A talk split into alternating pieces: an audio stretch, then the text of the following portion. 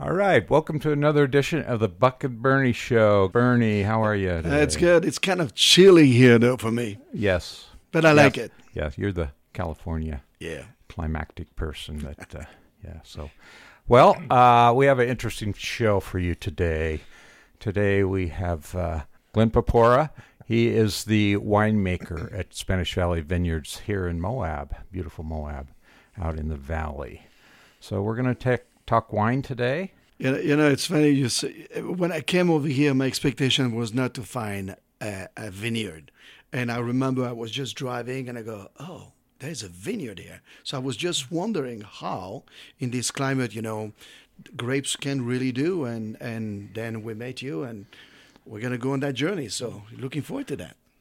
Yeah, well, they do really well here. You know, uh, Dutch Zimmerman and I guess the uh, what was it the the State University Ag Department uh, put in about forty acres out there, and uh, back then they uh, they called that area known as uh, Poverty Flats. all right so let's let's go into that let's go in Yeah. the history of the vineyard first of all and Yeah, um, how that progressed As far as I know, I, I don't know every bit of detail on it, but I try to pick it up and listen to the old timers about it and stuff. So, uh, yeah, I guess Dutch Zimmerman in the late 70s started planting uh, grapes all out in the south end of town there, out in uh, right on the edge of the county line, out on Zimmerman Lane and Stocks Drive and um, also in Spanish Valley Drive there. And yeah, uh, about 40 acres. And oh, they tried multiple types of uh, grapes, all different uh, flavors and such. And they uh, they were pretty smart about it. They understood that it was a white wine region. You know, it's really cold here in the wintertime. And I'm thinking uh, my Syrah plants out there, and you could use some little jackets and blankets. You know, it's getting pretty cold. So more northern European varietals do well out here. And this sandy, gravelly, silty clay kind of soil does does very well with the grapes. and you say the white variety does better out here. Yeah, it seems like the white ones do really well. More of the red uh, Mediterranean stuff. It likes a, a, a more uh, softer winter, like down in Arizona and New Mexico. Not as a deep freeze, you know. So what uh, varietal do you do you have? Oh, uh, the stuff that grows awesome here in this valley is the Riesling. Uh, the Gewürztraminer does very well. The Chenin Blanc does very well. And then as far as the red grapes, uh, they tried multiple uh, varieties of those, and they had the uh, the Pinot Noir next door at Joe's property did really well. Um, uh, the Zinfandel did really well over at the Harris's vineyard, and uh, and they had a, a unique hybrid put in, and I got a bunch of people have captured all the clippings around town. Uh, this variety is called uh, Baco Noir. I believe it's a French um, white grape uh, hybrided with an American red, mm-hmm. and uh, it's got a really hardy rootstock, and uh, makes the blackest of juice.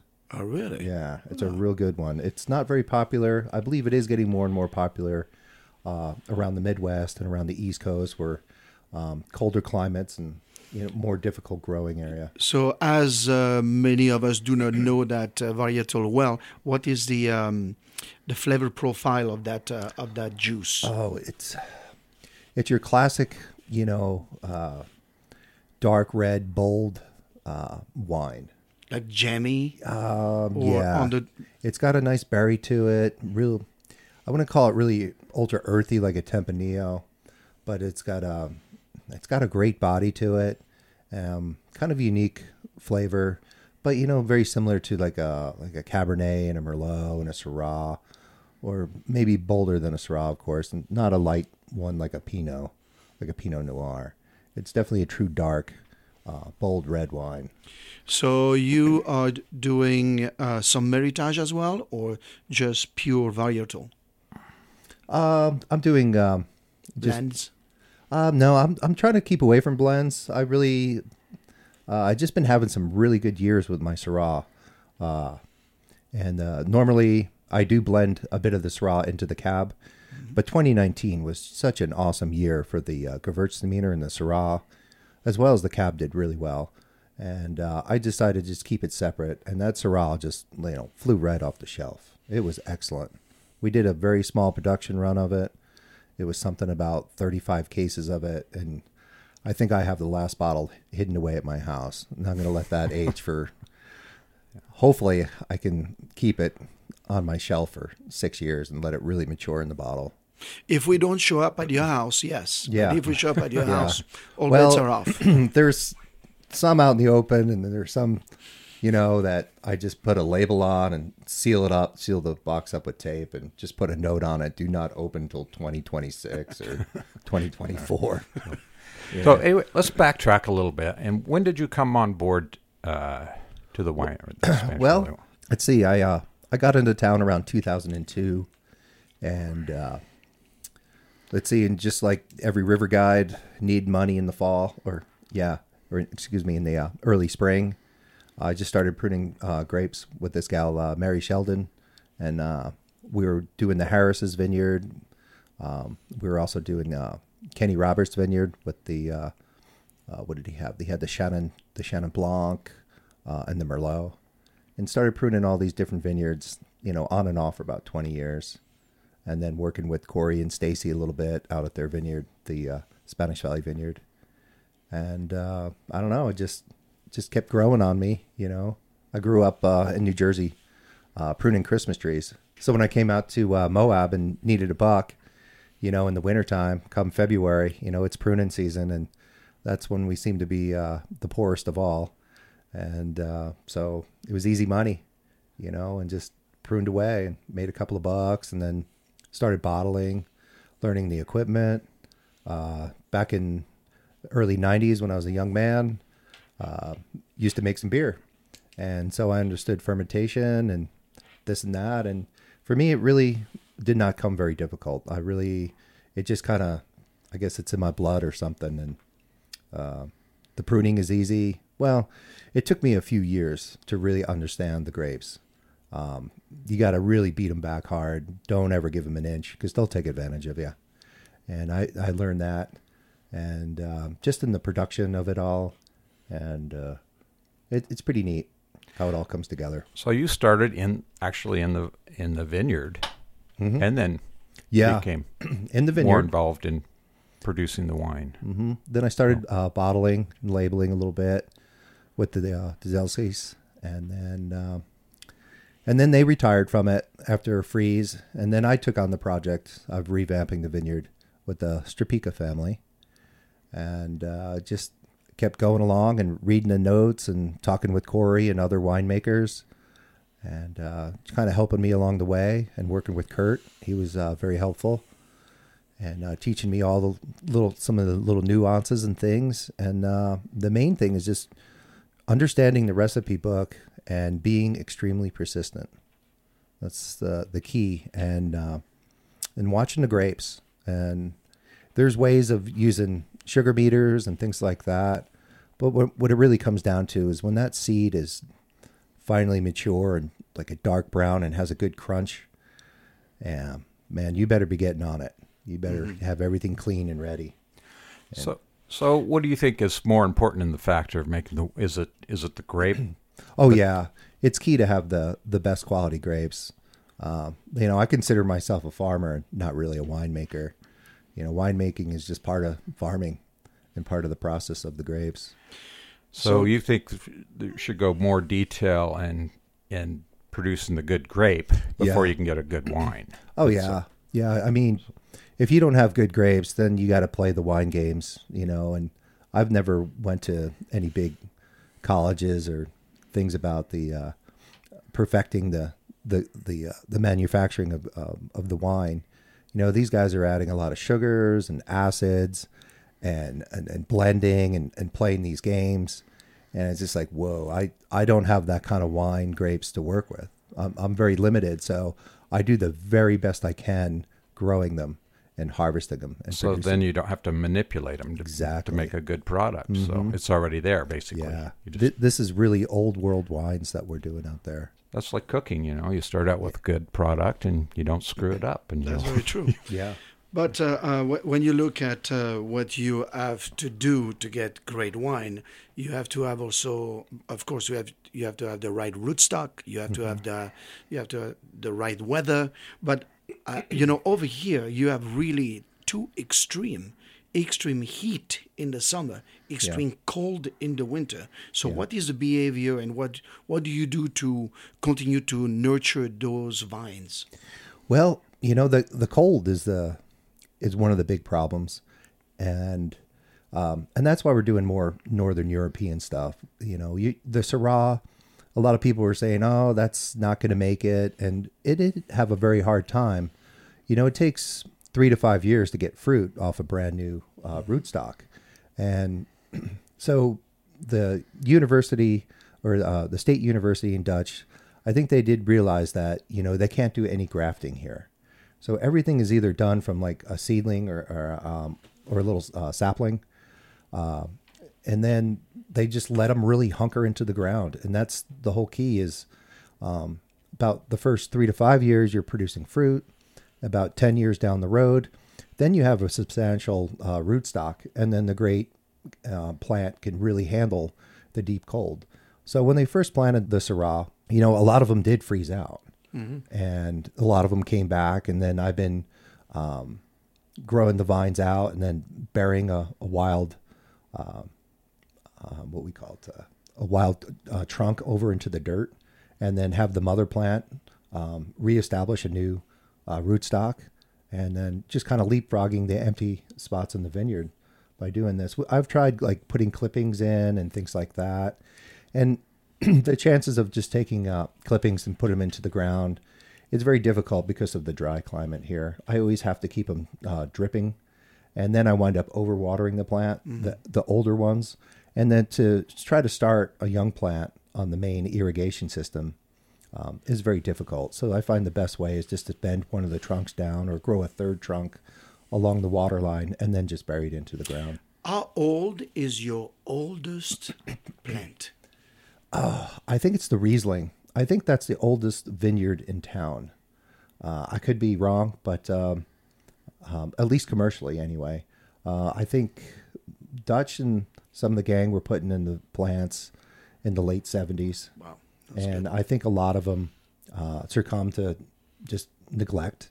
Um, and then some of them that have a, a decent runoff water source are, are probably still alive. So, how long does it take from planting a new vine till you get it well established and it starts producing good fruit? You- About three to five years. Three. Yeah, before you get your first harvest. And then about 10 years, you have a really substantial root system.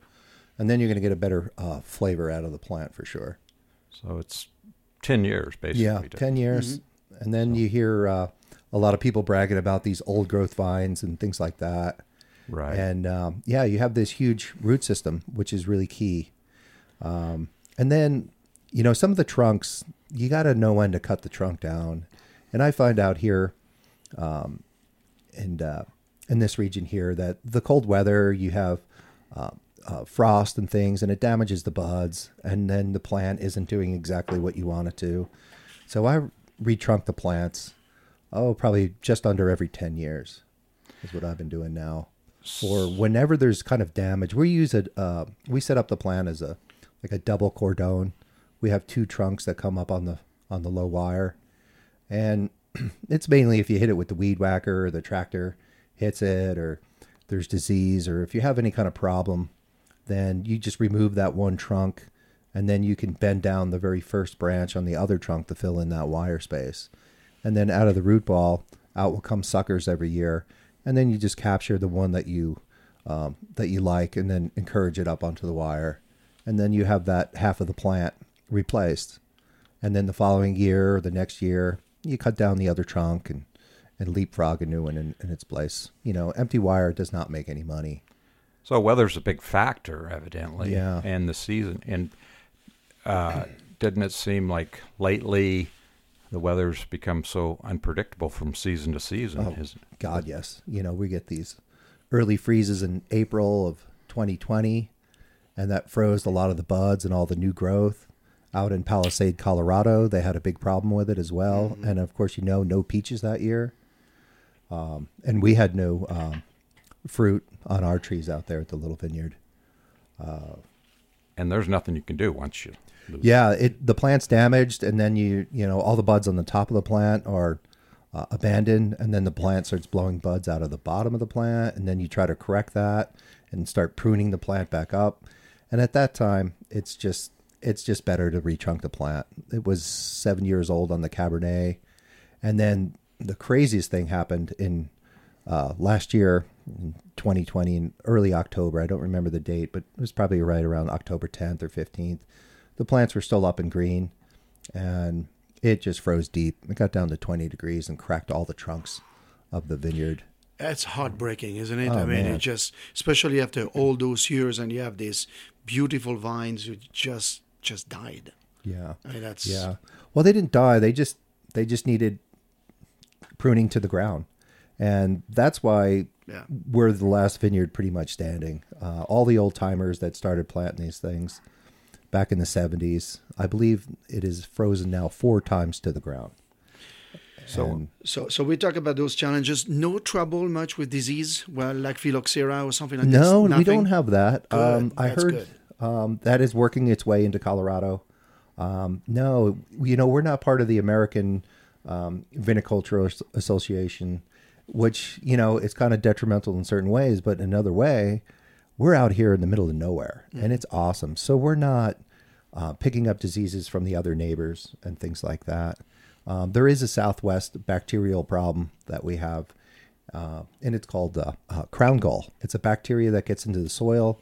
I'm sure you've all seen it out in the wild, where like an oak tree will have a round ball on its leaf or on its on its little twig, and it's a bacteria that gets into the plant from an injury, and it goes systemic into the plant, and you can never truly get away get it out of the plant. You can cut it and remove it, but when the plant I don't know has a hard time and not enough water or something like that, the bacteria can start um, working its way into the trunk. And then if I see any of that, um, I immediately remove it and start the plant over because trying to limp uh, a, a problem plant, it just doesn't work. And then the quicker you get it out, the sooner you're going to get a better production. All right, so I want to talk about the fun because Ah. in France, it's always fun when we have harvest time. I Mm-hmm. mean, it's such a huge business in south of France, in, in the Loire Valley, where I'm from. And it's, it, this is for me, I remember when I was a kid, I did it. Everybody think it's not that much work. It's a lot of work. But when is harvest time for you over here? And, and who is doing it besides, besides Yeah. you? Well, uh, I don't do too much of the harvesting. Usually, the first or uh, uh, first or second day, I'm out there harvesting with the crew, and I've got this uh, this little old lady, uh, Mamie, a Navajo uh, grandmother out there, and uh, thanks to Mamie, um, God, we really uh, we really crush it out there. Um, this gal, she's bringing in over like a thousand pounds of, uh, of grapes a day.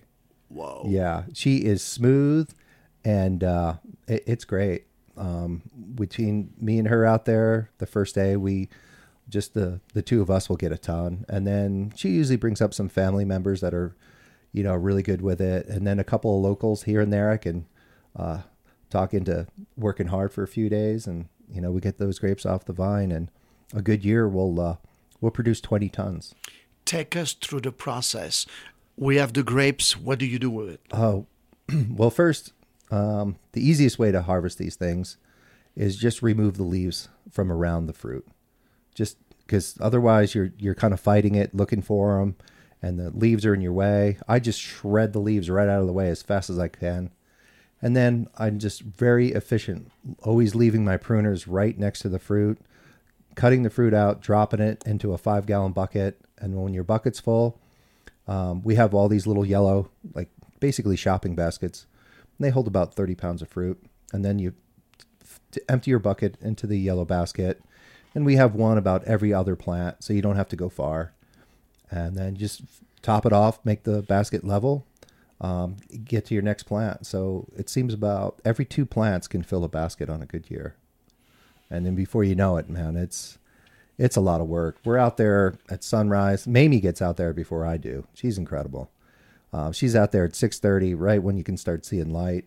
And um, I'm out at the supermarket. I'm out getting food and coffee and everything for the crew. I get there about just before seven. I start making coffee. I ring the bell, the classic uh, uh, Big Bell we got out there. Everybody comes in, gets some coffee and donuts, gets all jacked up and sugared up, and then we go out there and we hit it hard. Yep. And then about eleven thirty, I try to break away. like if we're harvesting up the Gewürztraminer, we start to sauerkraut and bratwurst and and try to make some good meals to uh, pair with the wine. And uh, we take a nice about an hour break, and then uh, we work almost all the way to uh, sunset. I try not to because because if we work to sunset, then Glenn's working into the dark, uh, get picking up all those baskets, and um, I'd say the toughest job is the guy who's running the tractor because he's got to get all the baskets from the one row, put them mm-hmm. in the center row, and then get the baskets from the other row to his right, put them in back into the center.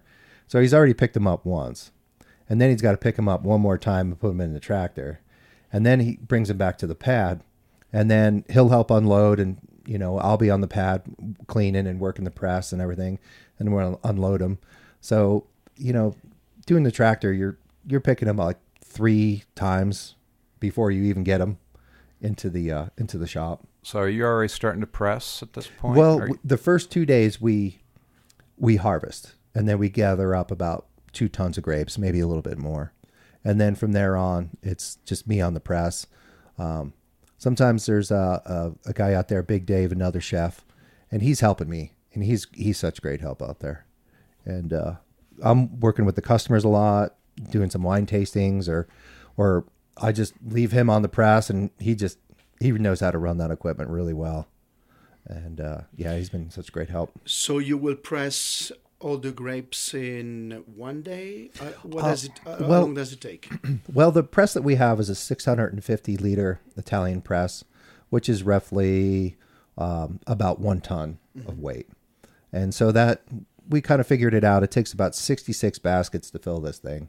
So after we get uh, all our baskets full, we put them in the shop at night and cool them off because when we harvest, it can be really hot out. And so the the temperature inside the winery is right about 62 degrees. It's a perfect temperature. So the grapes are all cooled off by the morning, and then we uh, we sanitize the press and the crusher, and the bins and the big fruit uh, bin and and uh, the catch buckets and the pumps and the hoses and the fermenting tanks.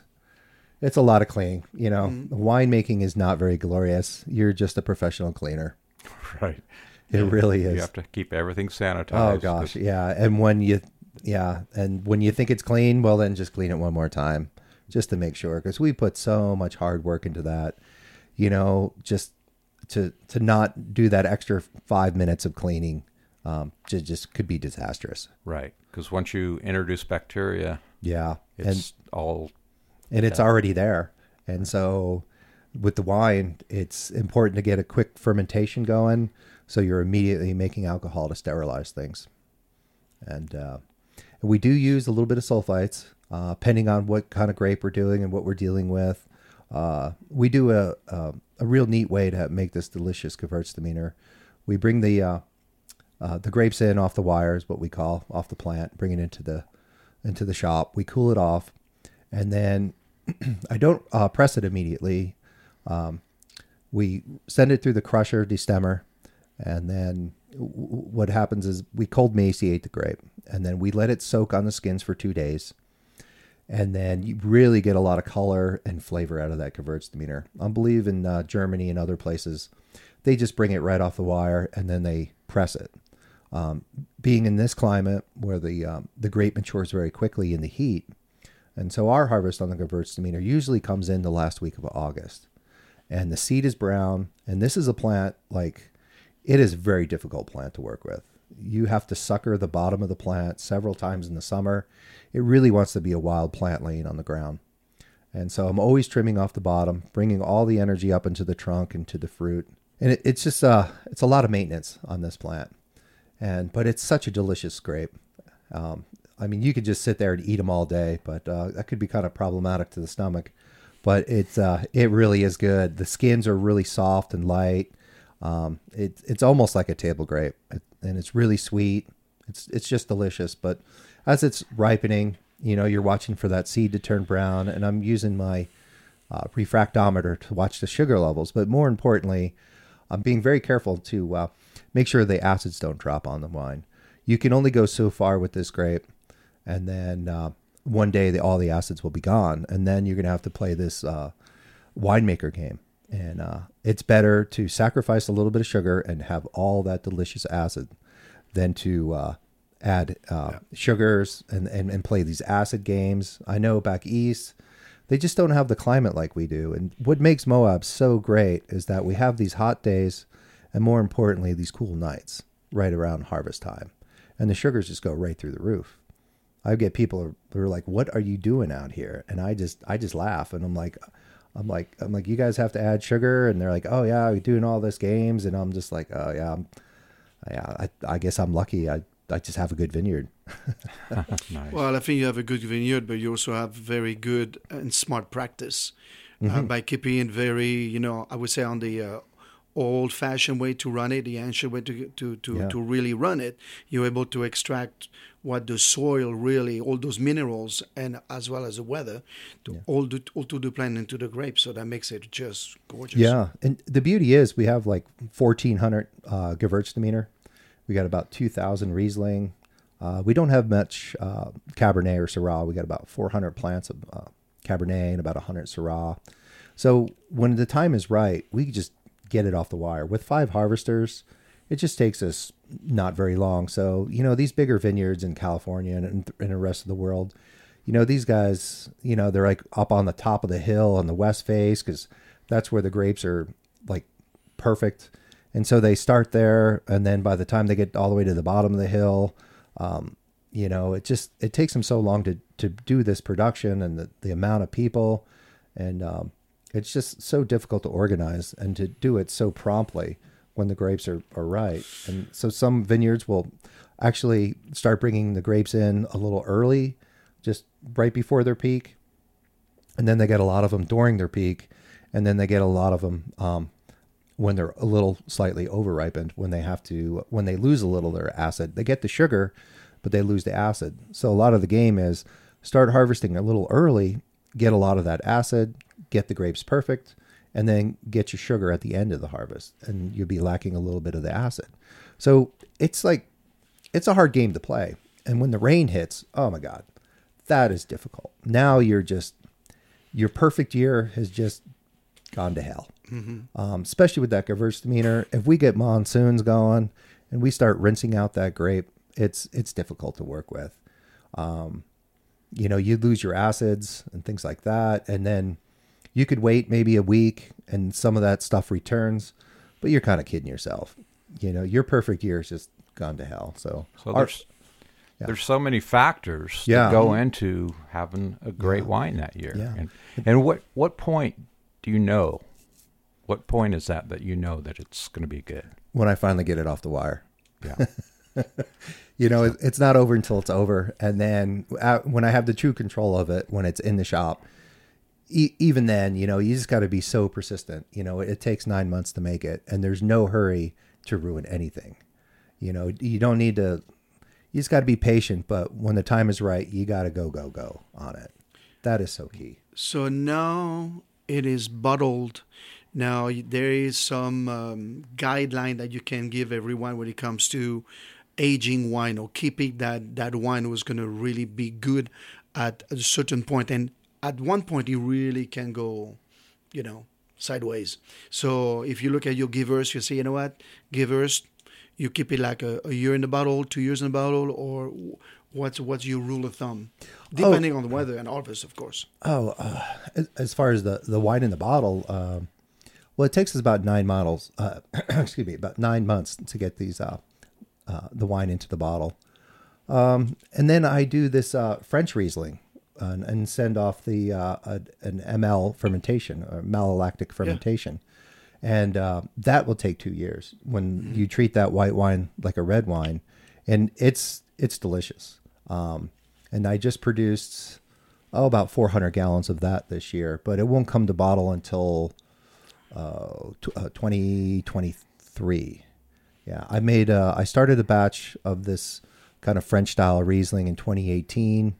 Um, that went to bottle, and we drank it all in 2020. I made about 60 cases of it, and again, it flew off the shelf. It was it was beautiful. It was this soft, uh, buttery. When you uh, add that malolactic bacteria to it, it changes the uh, malolactic fermentation to lactic acid, just like a uh, Chardonnay.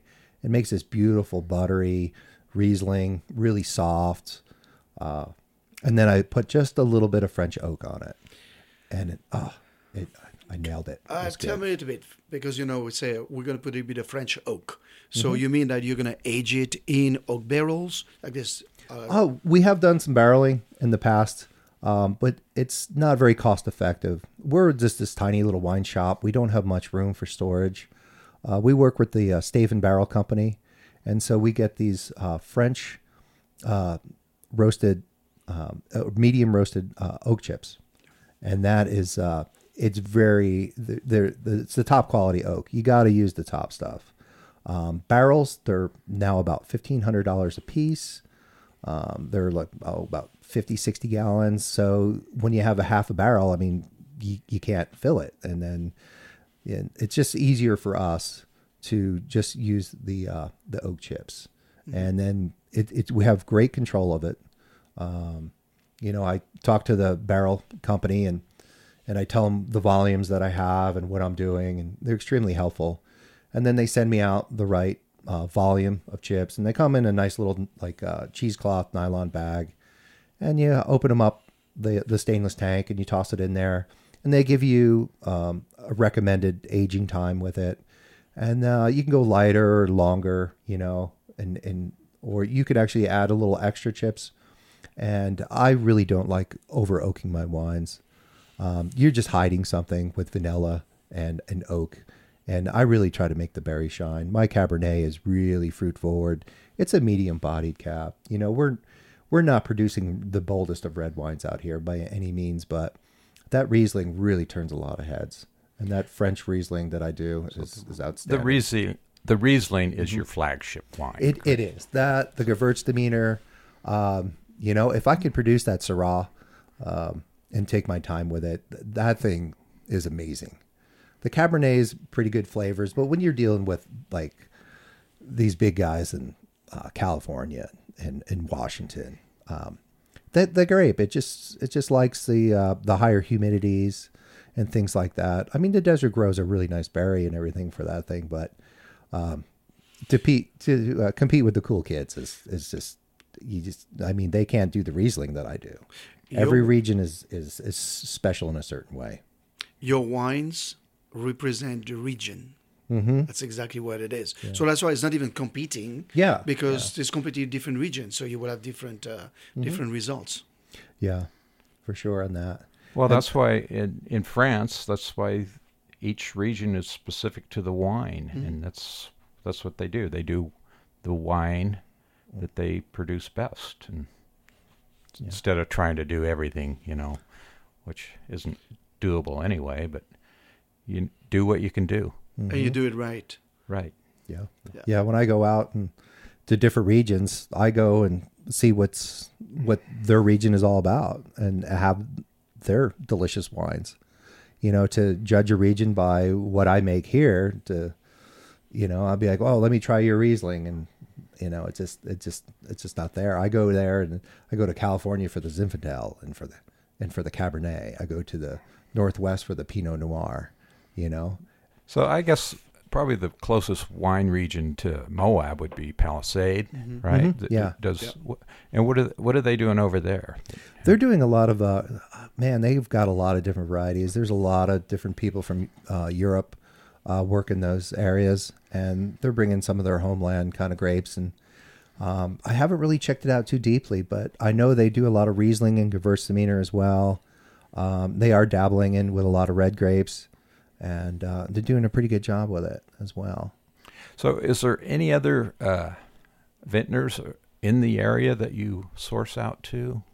Um, in the future, I will be getting the uh, grapes from uh, Montezuma Ranch in, in Monticello. Yeah, Okay. they have uh, Danny Bull planted this vineyard, I believe, about ten years ago, and then he recently so, sold it to um, uh, Jude and Dixie. I don't remember their last name. They're pretty good friends of mine now. Uh, I've been helping them along a little bit um, during harvest, just basically just checking their grapes and make sure they're really ready. And they were selling them off to uh, Sutcliffe's um, winery in, in Colorado, and uh, and I'm I'm looking forward to doing business with these guys in the in the near future. They did cut their plants, uh, prune them down to the ground this last year. I was really hoping to get some Merlot out of them. They have Merlot, they have uh, Chardonnay, and they have a bunch more Riesling.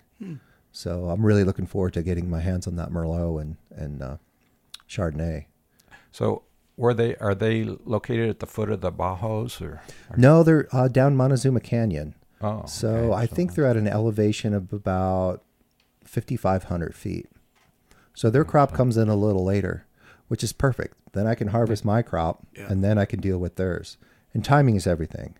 right. You know, it really is. And to be overwhelmed with my little vineyard, and then they got they've got a substantial vineyard. I believe they have about uh, close to 15 acres.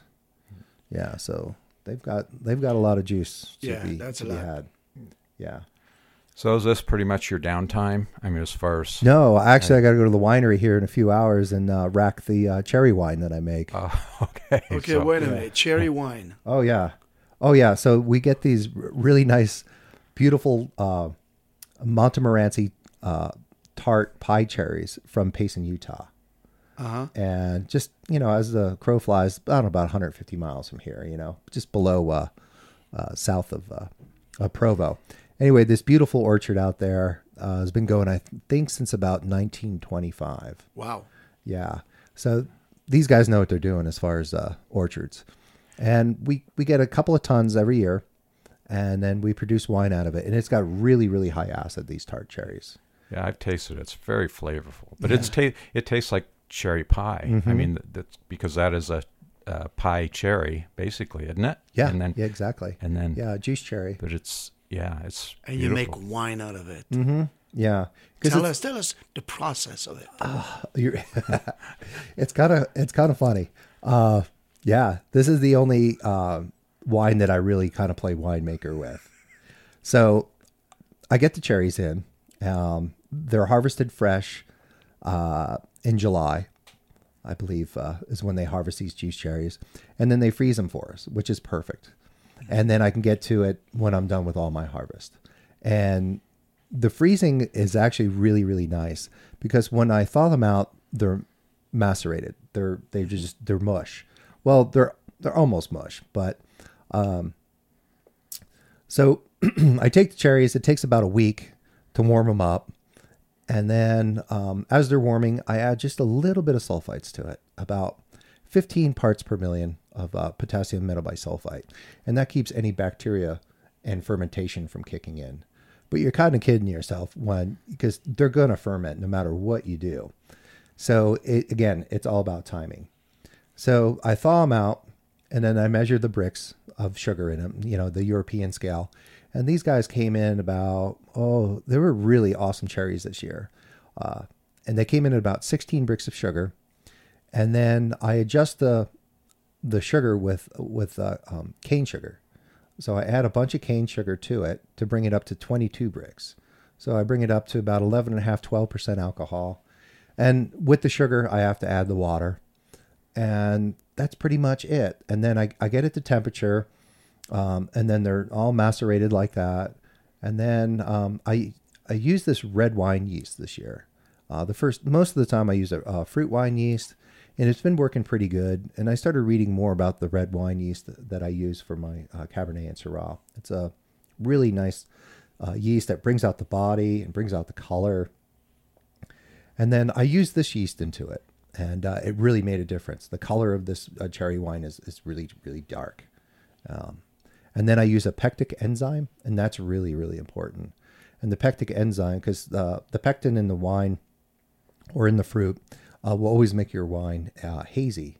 So just about, I think it was about eight milliliters, just a few drops of this stuff per uh, about 60 gallons. Um, really just makes the wine come clear. Uh, a lot of winemakers use bentonite and things like that to fine their wine to make them come clear, and that just I don't like to use that in in my process with my flavors. Um, it really strips too much of the flavor away. It makes them ultra smooth. Um, certain wines that are really sharp, um, you want to use a bentonite, you know, to knock that edge off of it. But for my stuff, I really want to truly bring out the real um, flavor in the wine. And so the enzymes are great. They make it come clear. They bring out more color. Um, it's just less is more. That's what it's really about. You know. And then right now, this time of year, I have to rack the wine, and now I bring the whole room down to about 34 degrees and cold stabilize the wine, and then it comes really ultra clear and sparkling. Yeah. So I try to get the room down for two weeks to about 34 degrees and takes some time to do that. So this is great. These cold nights right now, uh, it's the time to get the fan running. And the winery, it's a small little shop, but it was uh, designed very well. Uh, the concrete floors are double thick, and that really holds temperature.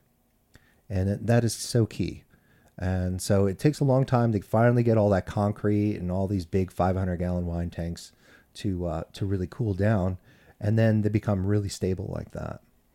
And then just let it age. So, what is the uh, amount of the volume? How many cases do you produce when you put them all together? Yeah. Um, on a good year like uh, 2019, we did 20 tons.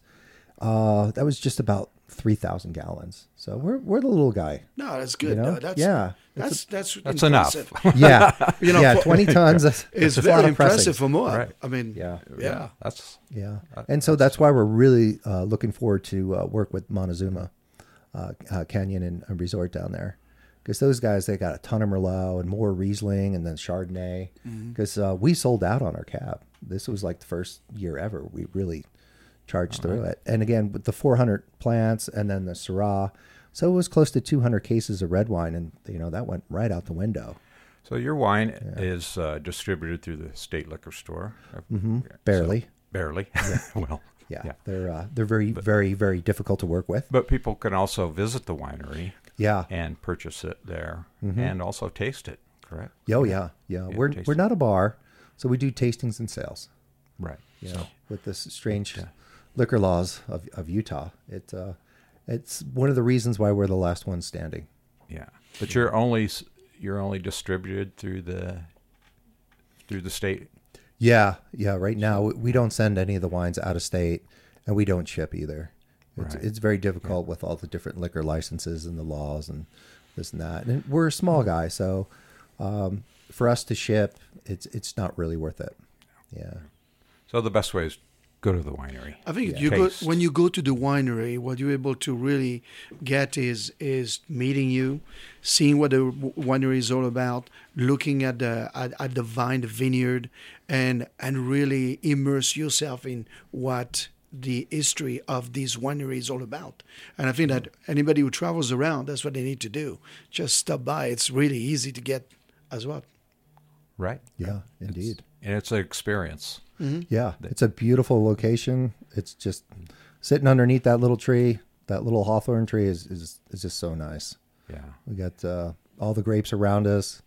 Uh, we got crazy wildlife running up and down the street. was We gonna- got, I was going to mention the wild turkeys that run around. yeah, they were cute a couple of years ago. Now they're now they're a handful. That's right. So you can get a wild turkey and a bottle of wine at the same time. Uh, if you get them with your bumper of your car, go for it. But they they know my white truck. They see me coming and they run. But uh, yeah, they're they're something else. Those turkeys. Yeah, they ate I think hundred cases of wine a few years ago. Yeah, it was devast. They like about devastated. That's why I ran out of red wine. Those damn The- the turkeys. turkeys. I'm serious. They ate fifty cases, I bet, of red wine, and then they went over to the Riesling. But they prefer the red wine. They really do. Yeah. Interesting. And then I'm glad that the Syrah is on the very, very far side of the vineyard, and they haven't found that yet. Well, I, I have a funny story. When I was a little boy, it, my neighbor was doing some uh, some distilling. They were distilling some uh, some uh, uh, cider. So I was maybe like seven, eight years old. I was with my dad, and I'm looking at the at the chicken, and the chicken are pecking. They're eating all the stuff around it. And I'm like, Papa, what's wrong with the chicken? He goes, What do you mean? What's wrong? So yeah, look, they're walking, they're falling. They're walking, they're falling. Yeah, they were drunk. That's unbelievable. So I wonder if your turkey eat that much grapes. No, No, I not yet. So. No, they're not. No, they're. It, it was good. We had some locals come up, and they were uh, they uh, took our secondary fruit off the wire for us, And uh, normally the birds will get that. And I was like, you guys want that fruit? Go for it. And uh, starve those turkeys out, get them to move on. Okay, great. So anyway, what I would suggest if you're in the Moab area is to visit the winery and experience it. And are you Yeah. open all winter or no? Yeah. Uh, we're. I'm not quite certain. I'm trying to take a vacation, Yeah. but yeah, just uh, just call. But we're normally open, yeah, Monday uh, through Saturday, uh, noon to six, and Okay. and not on holidays as well. Just like the liquor store, liquor store hours. Right. So That's cool. anyway, it, it's it's a great uh, it's a great thing to experience in, in Moab area. So it's uh, Yeah, it's really, it's, good. re- it's very, very unique. As I say, when I came in the region, I, have, I, I was shocked that it was a, there was a winery here. I was like, really? What kind of wine do they make? I mean, the climate is really, really harsh with the high heat and the really, really cold, cold winter. And it's really neat to, to see that we have somebody who is passionate, who really is, um, you know, running that, that beautiful winery. It's really awesome. yeah. Yeah. So Well, thank you, Uh, thanks, Glenn, for joining us Yeah. today. Yeah, And, thank uh, you. The Buck and Bernie Show on Yeah. KZMU. That's it. We love having you, Yeah. so. Stay tuned. All there will be way more. in And the we'll be we'll be out to visit you soon. Yeah, I bet you will. Yeah. All right.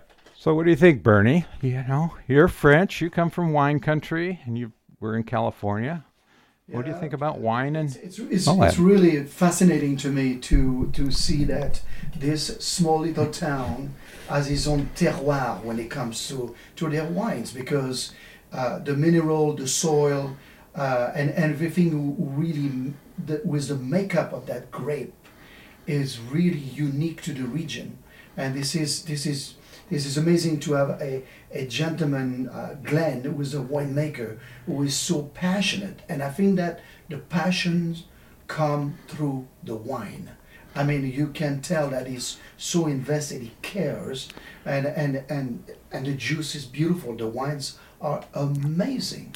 Well, and that's what's interesting is that it's it's about the grape. It's about the the farming and the harvesting and and not so much about making. You know, if you like I say, if you have a good product then or a good ingredient with the grape, and then it'll produce a good wine. So Yeah, the only thing is you always add the mercy of Mother Nature.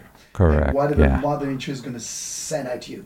And this is where Glenn really shines because he's pretty much ready for everything and anything was thrown at him. Yeah. And this is why these their, their wines are just amazing. Tis the season to enjoy. Indeed. So Indeed. yeah. All right. Well, it's been a great show, and uh, thanks for joining us on KZMU, the Buck and Bernie Show, for another edition. And uh, we look forward for many more and having you join us. And as I always say, life is delicious if more Utah on KZMU.